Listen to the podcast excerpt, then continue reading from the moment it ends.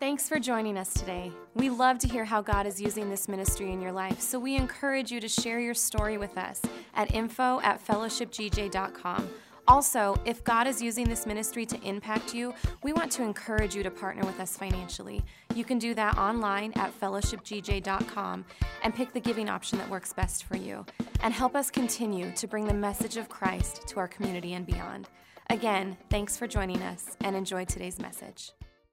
Very glad that you're here with us today as we start this series. You know, God has a plan for you, and it's full of goodness, and it's not full of destruction or calamity. It's, it's for good. At least that's what Jeremiah 29 11 says. But I've spoken to so many people who, in our community, but not just in our community, even in this room, I've spoken to so many people um, who are living in hopelessness. Am I ever going to get where I'm supposed to be? Am I ever going to get things right? Is life ever going to work out for me? I wonder, have you ever felt a sense of hopelessness? Have you ever felt discouraged because you thought you'd be farther along? Well, over the next couple weeks, we are going to be uh, getting into this series discussing hope and, and, and really hoping and praying that God would breathe life and hope and direction into our lives. And my assignment today, my, my sermon today, is taken from just one scripture. Uh, but I don't believe that there's another scripture uh, that can better encourage us and, and help us on our journey as we continue to follow Jesus. And I wonder how many of you in this room today could use a little bit of encouragement? Yeah. The, the, then the people next to you that just raised their hands said they could use a little encouragement. Give them a little shake and tell them, get ready to receive some encouragement today. Because I've got good news that God's word tells us today. We're going to look here in Jeremiah chapter 29. I know many of you, you, you, know the verse, you've heard the verse, you've read the verse. Some of you have the verse on the wall in your house, but we're going to see what God has to say about our hope.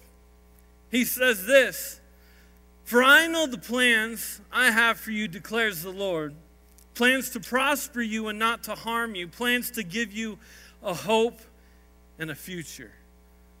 Wow. You start to feel a little bit better right now, right? He says, For I know the plans I have for you, declares the Lord. But yeah, there's some of us in here going, well, at least someone knows the plans. I don't, I don't know the plans, but, but he does. Plans to prosper you and not to harm you, to give you a hope and a future. Have you ever seen someone who lost their hope? People lose their hope because they lose sight of their future. And it's my hope and my prayer today that God would breathe life into you today and that you would leave here encouraged, that you would leave here pumped up, that you'd leave here full of hope. And over this journey of this next couple of weeks, that we would begin to recognize how even when things feel hopeless, that we have a hope in Him. So, would you talk to our Heavenly Father with me today? Let's invite Him into this room before we dive into this. Heavenly Father, uh, it's about you. We're in this room because of Jesus. We're in this room because of what you've done for us. And we pray today that you would speak to us. God, I pray for the discouraged in this room. I pray for people um, uh, who, who maybe this isn't for them today, but but God is for a season coming up or a season they've just come out of. I pray that you would speak to all of us and that you would breathe life into us today. Help us to leave here changed, looking more like you. And it's in Jesus' name I pray. Amen. I wonder, have you ever felt disoriented and confused? Have you? I can tell you there's been, um, over the last 10 years, there's, there's literally been thousands thousands of times I've walked through this auditorium. Uh, on a daily basis, I, I have to come back here because I mean, I have my office and our office wing, but there's also like a pre service room back here uh, that whoever's speaking uh, for the weekend uses to, to pray and to get ready and to kind of uh, get their last minute thoughts together before we come out on stage. And, and I'll, I'll bring stuff back and forth between my office and this uh, room. We call it the green room. And, and, and so we, we have stuff in both places, and there's a lot of times where I remember, like, where's my favorite blue pen? I can't find my pen. So I will just, like, I get distracted through the weekend, let's be honest. So I will come through here literally over over the last 10 years, literally thousands of times I've come in through here. Now, for those of you that don't know much about tech systems, um, you might not know that to turn the lights on in this room is not as easy as coming in and just flipping a switch. I mean, you've got to come in and you've got to boot up a computer system and then boot up a light board and you've got to wait for them to warm up and get ready. And then once those have initialized, then you can start the process of bringing up whichever lights you want. Uh, so for a period of time, it was like, it would be a huge waste of time because I would come in here and boot the system for like 10 minutes, go get my blue pen, and then come back out and shut it down for 10 minutes, like 20 minutes to get a pen. I could have ran to the store and bought a stinking pen, right? So, I finally got to the point where I've, I've, come through here enough to where I'm like, I don't really need um, to, to, turn the lights on anymore. I could figure this out. And I, I started coming through this set of doors over here, and I, I'd walk down, and I, I knew once I got to the bottom of the first ramp, and like I got a, a little bit of flat, and then I come to the second ramp, I'd be on the floor, and I could turn a hard left, and I could walk until I hit the wall, hit a staircase. Yeah, like uh, I put my hands out in front of me, you know. I put a staircase right there. As soon as I get up to the top of the staircase, you could see light from backstage, and it's like I would come through here for for, years, I would come through here in the dark. I don't need no stinking light in here to get through this room. This is how often I've done this. But it was one Wednesday afternoon that I remember I had to get my blue pen. So uh, I was kind of in a hurry, and I just got to run backstage. I actually think I was looking for my uh, uh, my speaking Bible. I have one that I really like to have with me uh, uh for for weddings and funerals and stuff like that. So uh, I remember I was kind of I was in a hurry, and I was coming through here, and I opened that side door. It's pitch black in this room, and and I start like hauling down. I'm like, here's the first ramp, the first flat, the second ramp, the second flat, and then I took a hard left, and it was right at that time that something swung out and hit hit me in the knee so hard that I did a complete flip. It was like a ninja move. I'm sure it was like perfect if we would have had it on camera. And I landed on my back and holding my knee, just trying to hold back all the words you're not supposed to say in church, right? I'm laying there on the ground, just, just writhing, going, what happened to me? And I'm, I'm laying there, I'm looking it's pitch black, and I'm thinking, like, I, normally I would just pop straight back up from something like this, but I don't know. Did I just get attacked? I think like someone Nancy Kerrigan me, you know, like. Uh, so I, I, I'm laying on the ground, freaking out, go, what just happened to me? And, and after a couple of moments, the, Thank God the air conditioner turned on, and when it did, one of these curtains blew just a little bit, and there was a little bit of light that shined in from backstage, and it hit me in the eye, and all of a sudden, I, I wasn't disoriented anymore. I had a sense of direction. I, had, I, I knew which way to go. That beacon of light to me for just a moment, it seems like a dramatic stretch, but I, I guess I felt like, like like I know the encouragement it must have been for sailors who would be out at sea. And it was a pitch black night. It was this darkness. There's clouds covering the stars. The moon's not out. It's dark. You don't know which way to go. And then somewhere off on the horizon, you see a lighthouse. And it's that, that light that brings direction, that brings hope, that brings encouragement. I was confused. I was disoriented before. I was in darkness, but now I know which way to go. I think for every one of us in this room, we would agree that we are in very, very dark times. That on every level, darkness is creeping in.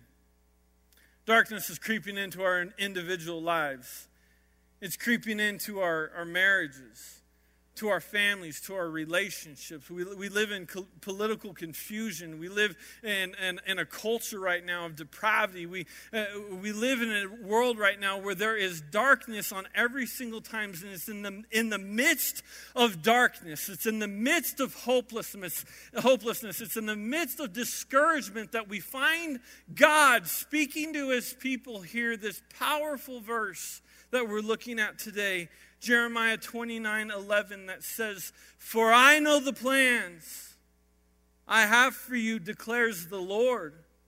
Plans to prosper you and not to harm you, to give you a hope and a future. That God says, I know the plans I have for you, declares the Lord. Plans to prosper you and not to harm you to give you a hope and a future. See, Jeremiah 29 11 is a very well lit verse.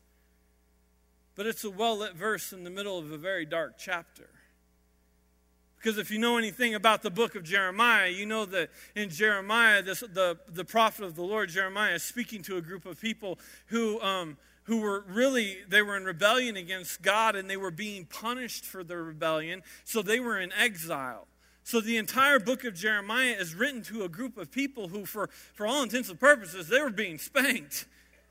They were in trouble because of their rebellion, because of turning towards idols, because of not being faithful to the Lord, because of their disobedience, they had found themselves in a place where, where now they, they were in what was called exile, where they were removed from Jerusalem. They were taken into captivity in, in many areas. They're, they were pulled away from their homeland. They're now living in a pagan culture. Their families are beginning to fray apart. Their cultural, uh, their culture and their economy is falling apart.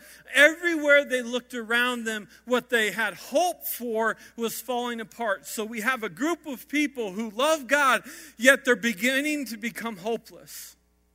They're beginning to think, I don't, I don't see a, a future here. Because day after day, month after month, year after year, uh, I, I, still love God, but my circumstances haven't changed. Uh, I still love God, but I'm still stuck in the exact same place. And, and, and not, not to mention the fact that they're, they're in trouble and it's their own sin that got them to where they are. Now they're, they're working in pagan work environments. They're working for companies that don't let them talk about God. That, I mean, they could lose their job, they could lose their life for talking about God. They're, they're in a pagan culture. And then on top of all of that, we see that the Bible says here, with in a pagan land, bleak circumstances, no end in sight, on top of all of this, even the preachers were leading them astray. Even the people who were supposed to be encouraging and talking about God's word and what God says were leading them astray. We see Jeremiah 29 8 says this. Yes, this is what the Lord Almighty, the God of Israel, says Do not let the prophets and diviners among you deceive you. Do not listen to the dreams you encourage them to have. They are prophesying lies to you in my name. I have not sent them, says the Lord. So there, there are people who see the need, they see the hopelessness, and they're trying to bring encouragement, and they're trying to abuse the fact that, that, that there's a nation of people who are discouraged and, and looking for hope. So they start saying things that God didn't say, and God's saying, Listen, I didn't say that. Like, they're trying to give you hope and they're trying to encourage you, and it's a lie right now because what they're saying is not true. And I don't want you to get your hopes up on something that's not true right now. Say, you know, if you just come to church, then nothing wrong's ever going to happen. If you just start following Jesus, you're never going to struggle in your marriage. If you just get saved, you won't have temptations anymore. You know, if you just serve God, then you won't get sick. That's false teaching, it's false prophecy. It, it's not true. It's never been true. It's never going to be true. But the children of Israel were listening to whatever they would hear, could hear because they, they were starving. And when you're hungry, when you're hopeless and you're starving, you will eat anything. I mean, there's some of you in here, you're health nuts, and it's like you'll, you'll, you'll go on a fast for a couple days. Before the fast, you think, I would never, ever eat that Twinkie. I would never eat that candy bar. You go on a fast, and, and then a couple days in, it's like you're dreaming about the Twinkie, right? Like you will eat anything when you're hungry. On the opposite end of this, I mean, there's been times where I've gone, like, I've gone on a workout. Emily and I have gone for a run. At the end of this run, it's been like a whole two and a half hours since I've ate. And I'm just like, I'm thinking, seriously, I'm close to death right now, you know? Dear God, help me. And she's eating something like, I need some of that. I reach in the bag, eat it like, what is this amazingness? It's awesome. And she goes, Dan, it's kale. I'm like, ugh. Ah. Because you'll eat anything when you're starving. And here, we've got prophets, preachers who see hurting people and they're, they're trying to encourage them and they're trying to like use them and abuse them and manipulate them. And so they're saying uh, we're going to get out of this in no time. Today's the day for your breakthrough. We're, we're, we're going to get out of this. And let me pause for a moment. Does god do miracles? Yes Can, can God give you a breakthrough immediately? Yes. The, can God get you out of your situation immediately? Yes, absolutely. But what I'm, that's not what I'm talking about. What I'm talking about is to imply that following Jesus means that you're not going to have any problems in life is a lie. And it causes you to lose hope. It causes you to be discouraged. And in fact, we, we know it's a lie. We know that's not the truth because Jesus himself says it. He says here in John 16 33, in this world you will have trouble. You'll hear people say, oh, you just start following Jesus and you're never going to have any problems anymore. Wait a minute. Jesus just said, if you follow me in this world, you will have trouble, but take heart, for I have overcome the world. So even the preachers were lying to the Israelites. So here we are desperate situation, negative circumstances. They're under divine discipline. They live in a pagan land, work in pagan work environments, and they're being led astray on every single level. There was darkness in this dark chapter, but in this dark chapter, I still have a very well lit verse. In this hopelessness and this discouragement and this pain and this confusion this not knowing what to do, I still have a very well lit verse because God says, For I know the plans I have for you, declares the Lord. Plans to prosper you and not to harm you, to give you a hope and a future. You know, maybe you're here today and you're feeling hopeless. You feel like you don't know which way to go. Now, how do you find this hope? How do you get hope back when you, when you feel like you've lost hope? How do you get it back? Well, if God says, I know the plans I have for you, we need to pause and look at this because why is that important? If God says, I know the plans I have for you, it means He has a plan. He still has a plan. And for some of you, this is why you got out of bed today. And this is what you need to know is it doesn't matter how bleak your circumstances, it doesn't matter how bad your past is, it doesn't matter how bad you messed up last night or on the way here today. God still has a plan for you. And it's important that we stop and we recognize this is the word of God himself to you.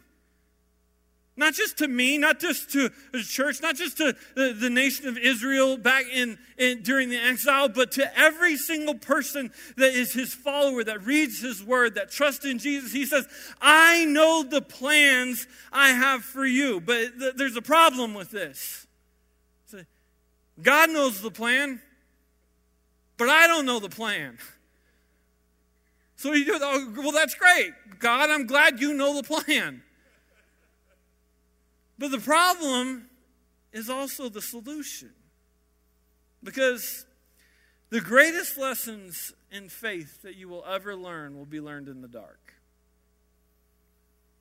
I don't think that that's something any one of us want to hear. It doesn't feel very encouraging, but God says, I know the plans. And you feel, well, I feel like I'm left out of the plan. I'm, I'm left in the dark. I, I don't know the plan. Well, the, many times it's, it's in the darkness when, when we learn the most about God. It's when God takes us to places where we just don't understand. It's when God is ticking you off the most that you have to start trusting Him even the more. He says, I know the plans I have for you.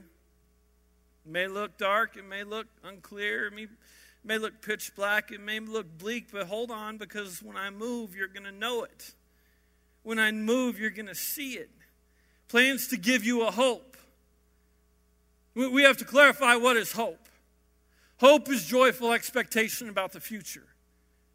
Hope is, is, is never focused on your current circumstances. Hope is never focused on the past. Hope is always forward looking. It's anticipation about the fact that my future will be better than my past. So, so hope is all about your future. And, and, God's saying, I have a plan for your future. I have a plan for where I'm taking you, that your, your future is going to be better than your past. Because you look and you say, wait a minute, I'm in a circumstance right now that's not that great. And, and like, how can I have hope? Well, hope has nothing to do with your current circumstance. Hope has everything to do about where God is bringing you. See, when you got ready to come to church this morning, um, the first thing you did pulling out of the driveway is you grabbed that little rear view mirror and you looked into it and you started backing out. And you need that. When you're driving your car, you have to look backwards sometimes. There's a very small mirror there, but let me encourage you so you don't hurt yourself or so you don't hurt me driving down the road. Uh, don't spend too much time staring into that rear view mirror while you're driving. Because in life, we recognize even in a car, there is a much bigger tool in front of us, a window called a windshield that is much bigger than the little rear view mirror. Why? Because where you're going is so much better than where you've come from. And what God wants you to know, He's saying, I have a plan for you. It's to give you a hope in the future. It doesn't matter about your past. You say, because you don't know my past. You don't know what I've been through. You don't know what pain I've been through. You don't know what I've done. That's in the past. It doesn't matter because God's saying, I'm talking about your future and your hope and where I'm taking you. So rip the daggone rearview mirror off the window and start looking forward. He said, I have a plan for you to give you a hope and a future. So, regardless of your circumstances right now, do you know that God has a plan for you? So, well, okay, well, if God has a plan, that's great. Then what do I do? Do I just sit back and, and wait for the plan? Do I just, just do nothing? Well, if we go back to verse 5, God gives us a little more information. Tells us a little bit about what we're supposed to do when we don't know what to do, when we feel hopeless, when we feel confused. He says this in verse 5. He says, I want you to build houses and settle down plant gardens and eat what they produce. Okay? So, in, in, the midst of a bleak situation, in the midst of a bad work environment, in the midst of a marriage where there feels like all the joy is gone, what am I supposed to do? I want you to build houses and settle down and plant gardens and eat what they produce. I want you to become as productive as you possibly can. Do not sit and just do nothing. I want you to eat what they produce, what their gardens produce. That means I want you to maximize your potential. If there's anything that you can do, do that. There's too many of us that while we're waiting on God to do something, we just sit around here. I'm just waiting on the Lord. Uh, God's going to just come through today. Today's going to be my day. Well, what are you doing? He's waiting on you to do something. Do something. Like the only time you don't do anything is when there's absolutely nothing that you can do. But if he's giving you anything to do, as small as it may be, do that little thing. And it's when you do that little thing, you go, wait a minute, like, how, how could this little thing even be effective? How could it even help? It's because you don't know the rest of the story. You don't know the rest of the plan. I know the plan, but you don't know the rest of the plan. So I gave you a little something to do, and I'm waiting for you to do that so I can continue on towards the plan. What is it that God has given you to do that you haven't done yet? So I want you to do that with all of your might. He goes on and says, I want you to marry and have sons and daughters and wives uh, find wives for your sons and give your, your daughters in marriage so that they too may have sons and daughters. Increase in number there, do not decrease. He first says, I want you to be productive. Then he says, I want you to multiply. Be as fruitful as you possibly can. Even though you're in a pagan work environment, even though you're surrounded by people who don't love Jesus, I want you to be as productive and as fruitful as you possibly can. And this is why. He explains it. Verse 7 Also seek peace and prosperity in the city which I have carried you into exile. So he's saying, find out how to be a blessing, okay? How, how can I be a blessing where I am right now? This is why. Pray to the Lord for it because if it prospers, you will prosper. If it prospers, you will prosper. Guys, there's a key here. Do not miss this key. You set yourself up to be blessed by being a blessing to other people.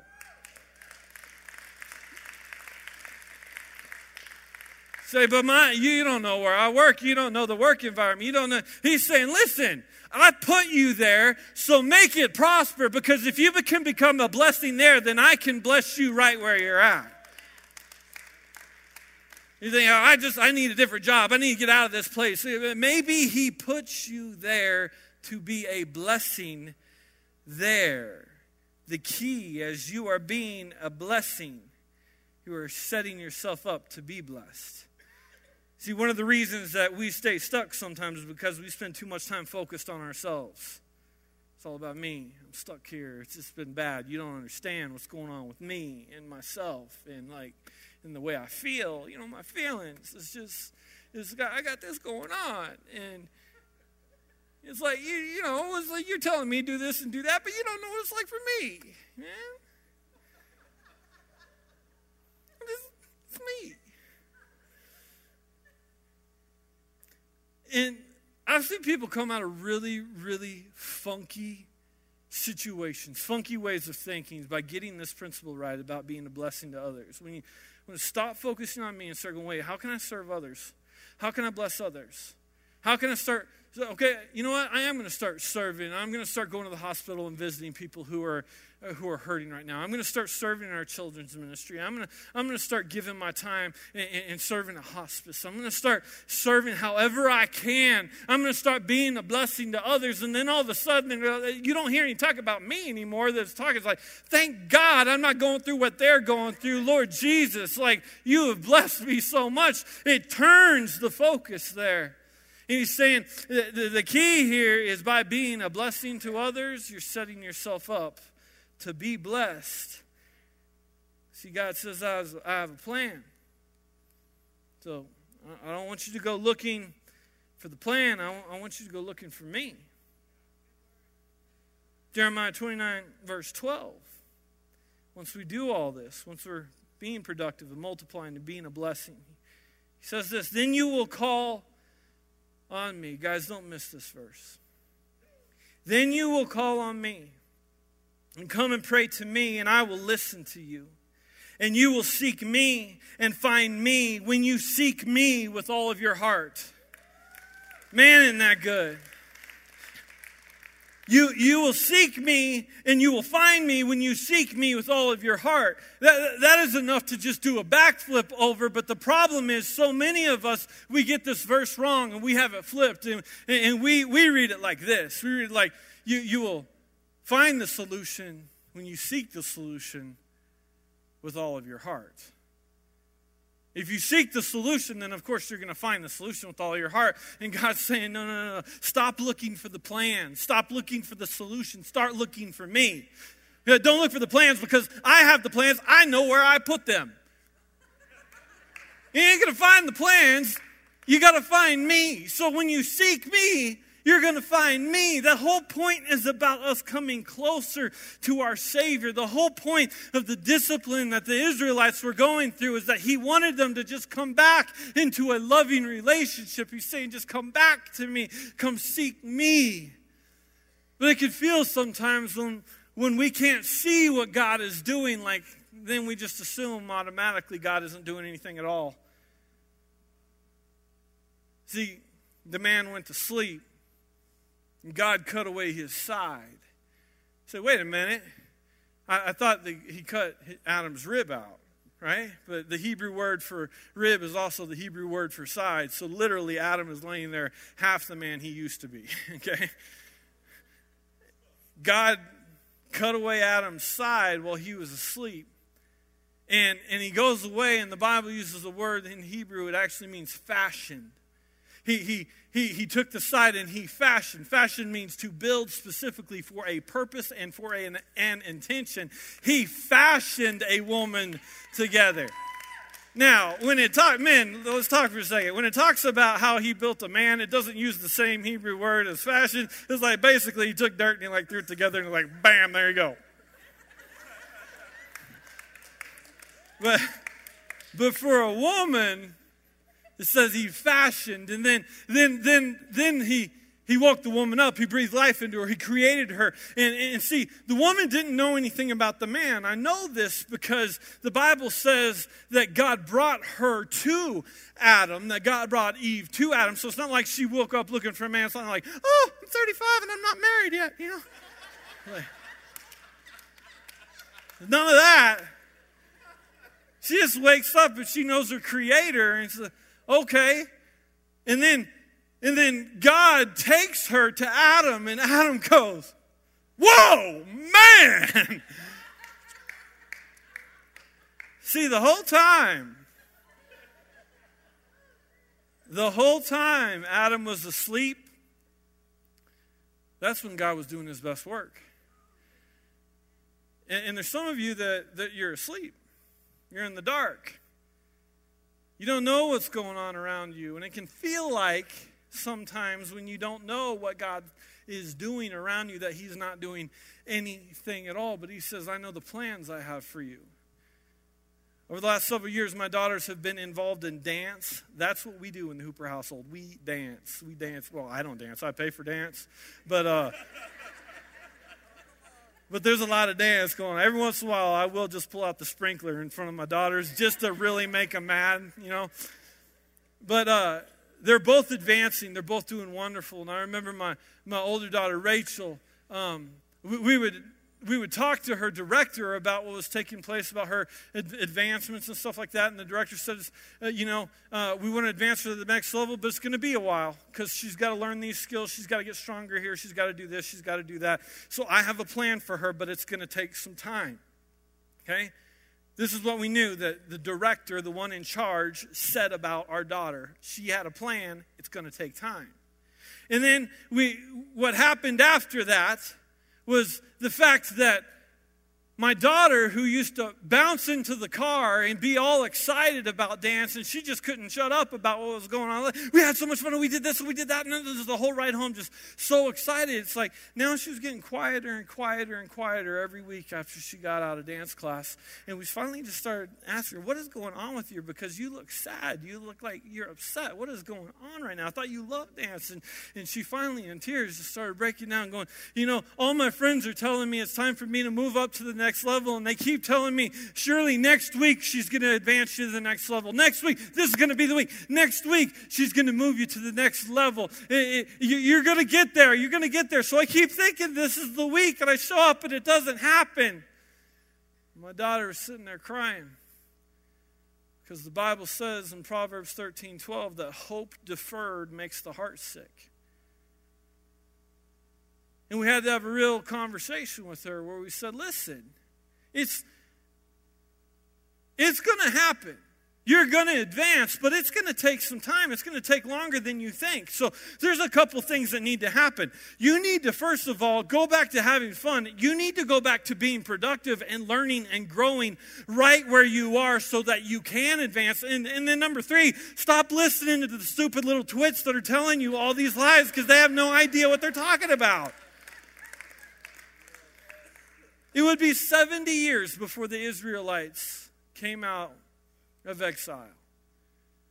False prophets telling them two, three years max. That's it. We're getting out of here. Two, three years max. It'd be 70 years. And God's saying, No, I didn't say that. Stop giving false hope. Stop trying to tell my people something that's not true. So because then they're walking around, hope deferred makes the heart sick. But then my daughter learned something. She learned I could have fun right where I am. I need to stop waiting to have fun for the next level. I need to start living life and having fun now. And there's some of you in here that your hope has been deferred because you're wanting suddenly.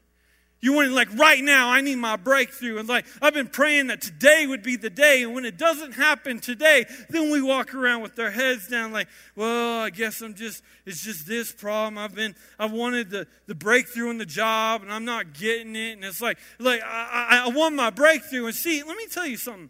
The, the truth about being a pastor pastors love to teach on suddenly. Suddenly. In Acts chapter 2, suddenly the Holy Spirit came in like the sound of a rushing wind into the upper room. We see that the heavenly host showed up in Luke chapter 2 suddenly. We see in, in Acts chapter 8 that Philip was taken up suddenly, that suddenly there can be breakthrough.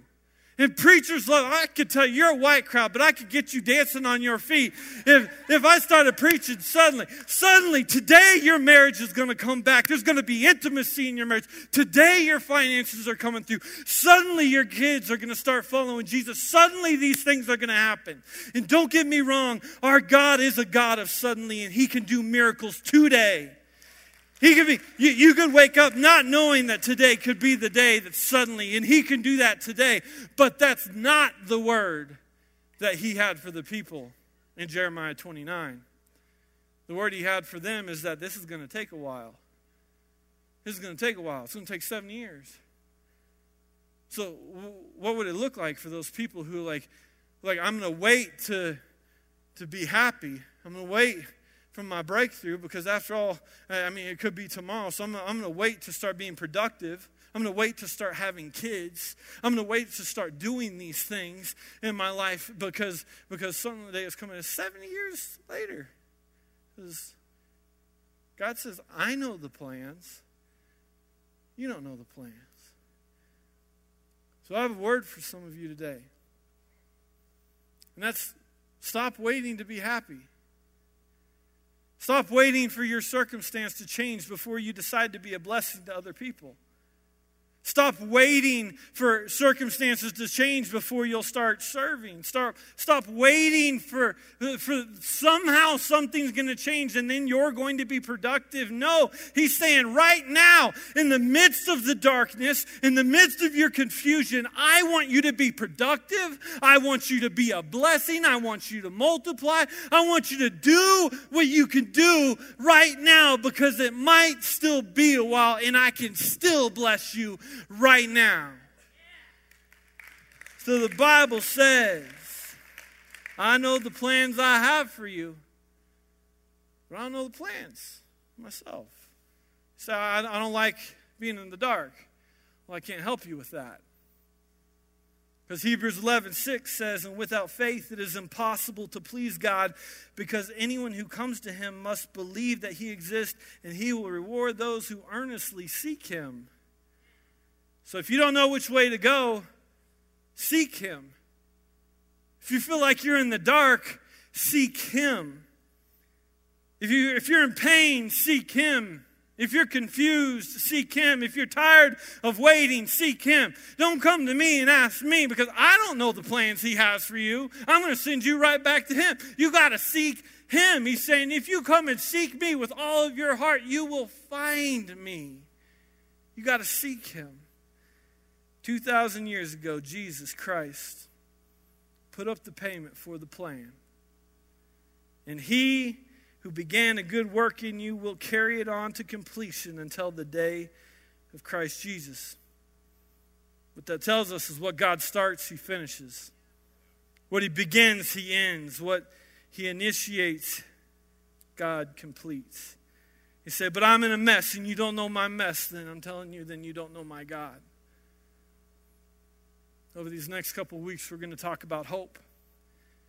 And I want to encourage you today, before we leave, if you can't remember the sermon, remember the verse.